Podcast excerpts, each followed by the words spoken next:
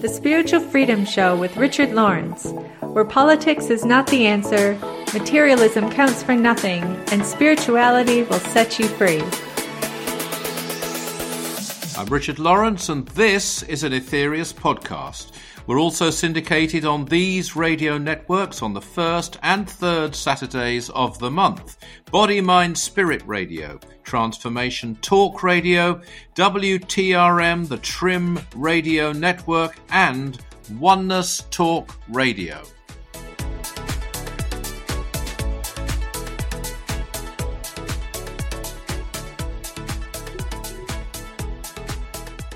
Welcome to the Spiritual Freedom Show, and we are still looking at this amazing fact that we will achieve ascension. That one thought alone could change our whole concept of life. It's not a remote thing, it's not something that others did, it's something we can all do, and we've been told how in the sixth freedom of the nine freedoms by Mars Sector 6 through the samadhic trance mediumship of Dr. George King, which he entered at will. And that's a, a key thing in what we're looking at now. When Dr. King entered samadhic trance to take these transmissions, he had no memory afterwards of the content of them, no conscious recall of what had been said, because he had consumed, or shall we say, transmuted his conscious mind into pure super consciousness. And so his conscious mind was not active, it wasn't recording the content of it in his memory bank. His entire focus would be on receiving the beam of thought transmitted to a particular chakra within him and maintain a complete purity of reception, not on what was actually being said in that thought beam. And if he allowed his conscious mind into it, he probably would have altered the content. And so would, of course, his subconscious mind, which is the storehouse of memory, if he allowed that to influence his state of being. It's really quite something to be so advanced that you can enter the high samadhic states at will. It's very rare, but it is attainable. And that, according to Mars Sector 6, is when we become what he called a virtual flame in the darkness. So let's continue with this by looking at the uh, next extract from where we left off in the last show.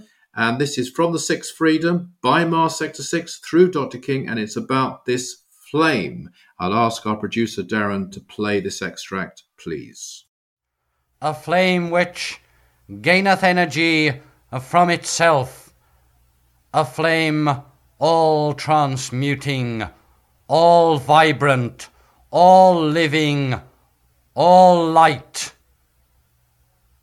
a flame which cannot uh, be extinguished, a flame which burneth a brightly, uh, despite all environment, all pressing condition. That is the terrestrial individual, maybe a man, maybe a woman, maybe of any race or any religious background or spiritual tradition, uh, who is on the verge and ready for ascension or is approaching ascension, is I think the term Mars Sector 6 used.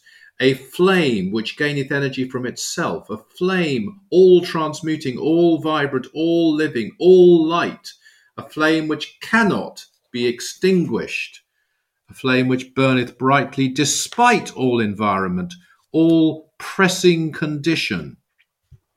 You know, I was once told uh, by uh, Dr. King that the uh, six adepts, and this was just told to me verbally, in, in a place called The Retreat in, in North Devon, near Holdstone Down, for those who know it, um, where he had a residence at the time. And he just told me quite casually, he said, You know, the adepts don't use the word circumstance. Uh, they don't believe in it. They only believe in prevailing conditions. And that was quite a key to me because it showed their attitude. They will not be limited by whatever the environment, whatever the pressing conditions, as the Master calls it, around them. And there's a good lesson there. Now, according to Raja Yoga, as taught by Swami Sivananda, for example, and other great yogis going back to Sri Patanjali, when samadhi takes place, the meditator, the object of their meditation, and the process of meditation, the mental process, if you like, are merged into one. There's no longer a distinction between these three. There is only one thing. In concentration or dharana, you have all those three things going on. They're all present. In contemplation or dhyana, used to be called meditation, you move beyond the process of concentration you have two of those three still present. The contemplator and the object of their contemplation are still present. But in meditation, which, as far as Dr. King was concerned, is samadhi, your ego is transmuted. The only thing present then is the object of your meditation or the result of that meditation. You know it completely, not only the mind, but the very essence or purpose of whatever you choose to meditate upon. There's one stage higher than that, that's cosmic consciousness. Some have called that Nirvikalpa Samadhi. You know, they break Samadhi down into many states, some teachers. Uh, some have called it seedless Samadhi because the last vestige or seed of consciousness has then been transmuted into pure superconsciousness without ego or even mind being present. And such a one, then, we're told, becomes that which he chooses to focus on. He's part of the cosmos as a whole. And all this can be attained not, and this is a key thing, not just when the mood is right, the atmosphere, the location are just right for it, but at any time, regardless of environment, at will. That's the caliber of human being, terrestrial human being, which is being referred to by Mars Sector 6 as this flame in the darkness. Uh, it gains energy from itself.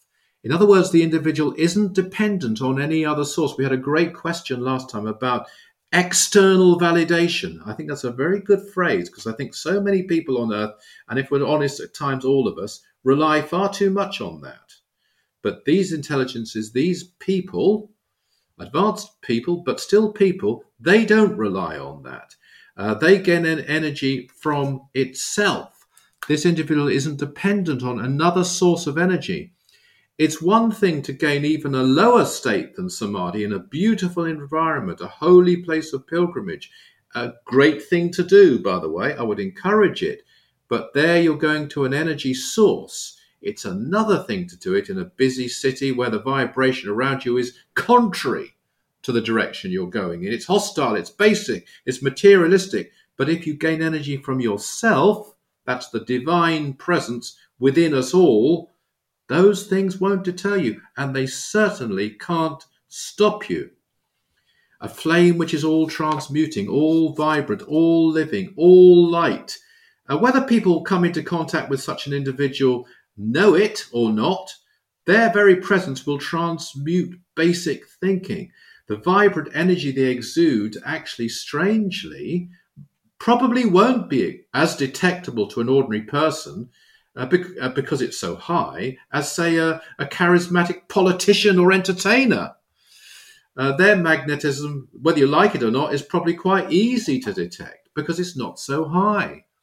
But a master of this caliber could change you without you even knowing it, consciously.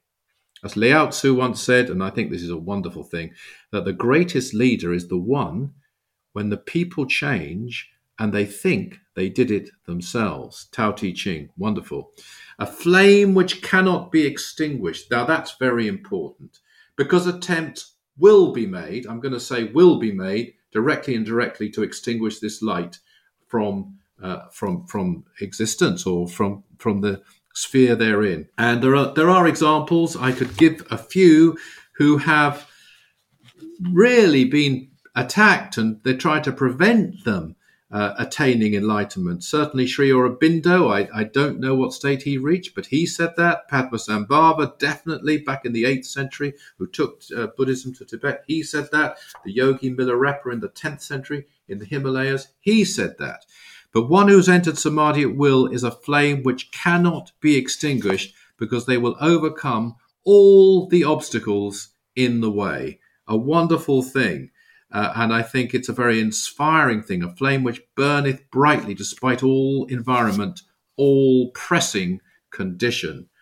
What say you, Darren? Uh, thanks, Richard. Yeah, I think well, first of all, that that that last message there is so inspiring about you know how uh, overcoming every obstacle in the path and the quest for spiritual enlightenment, even ascension here. But I think one of the passages that really stood out to me is the way this flame is described as all transmuting because we were um, right. reminded of a quote by Dr. King recently in which he says, The greatness of a person is measured by the degree to which they evolve everything they come into contact with. I Absolutely. yes, good point. So, in yeah. the spirit of what you're saying there. Mm.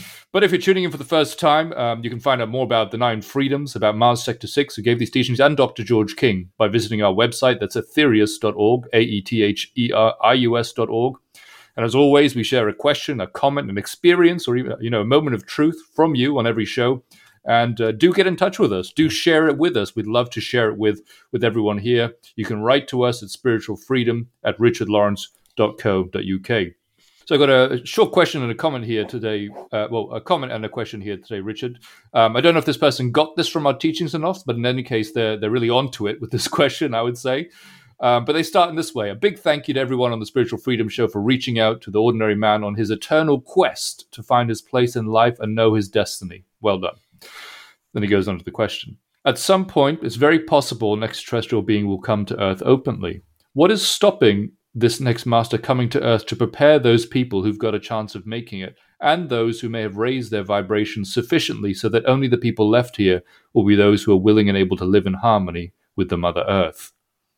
Um, well, that's a great question, I must say, and it's um, it can be answered very simply in one word, which is karma.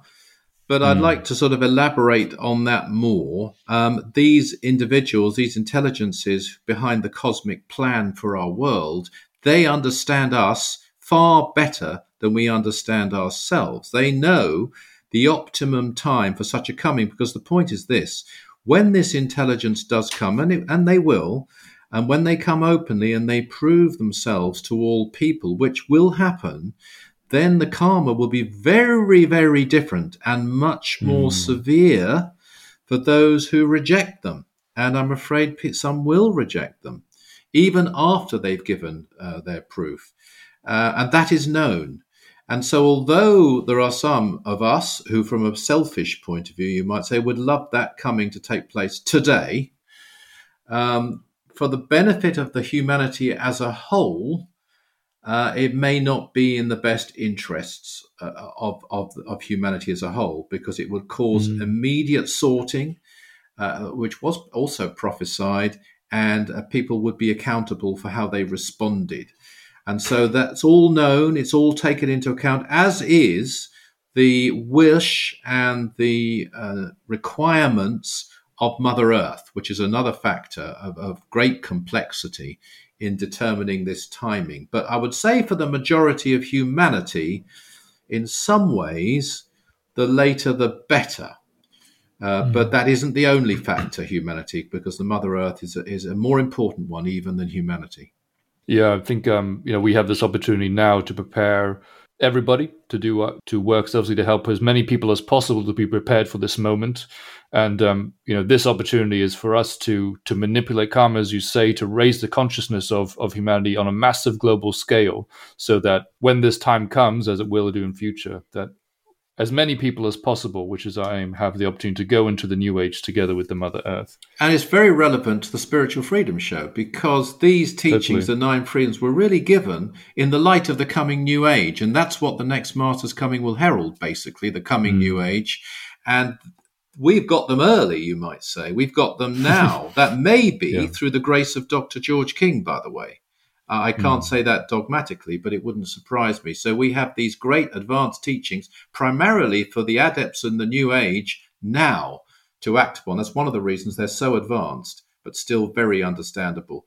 Well, I think that brings us to the end of this particular show again. And we end, as we always do end, with this wonderful quote, our motto, the Aetherius Society motto as well, I should say service is the jewel in the rock of attainment. Thank you.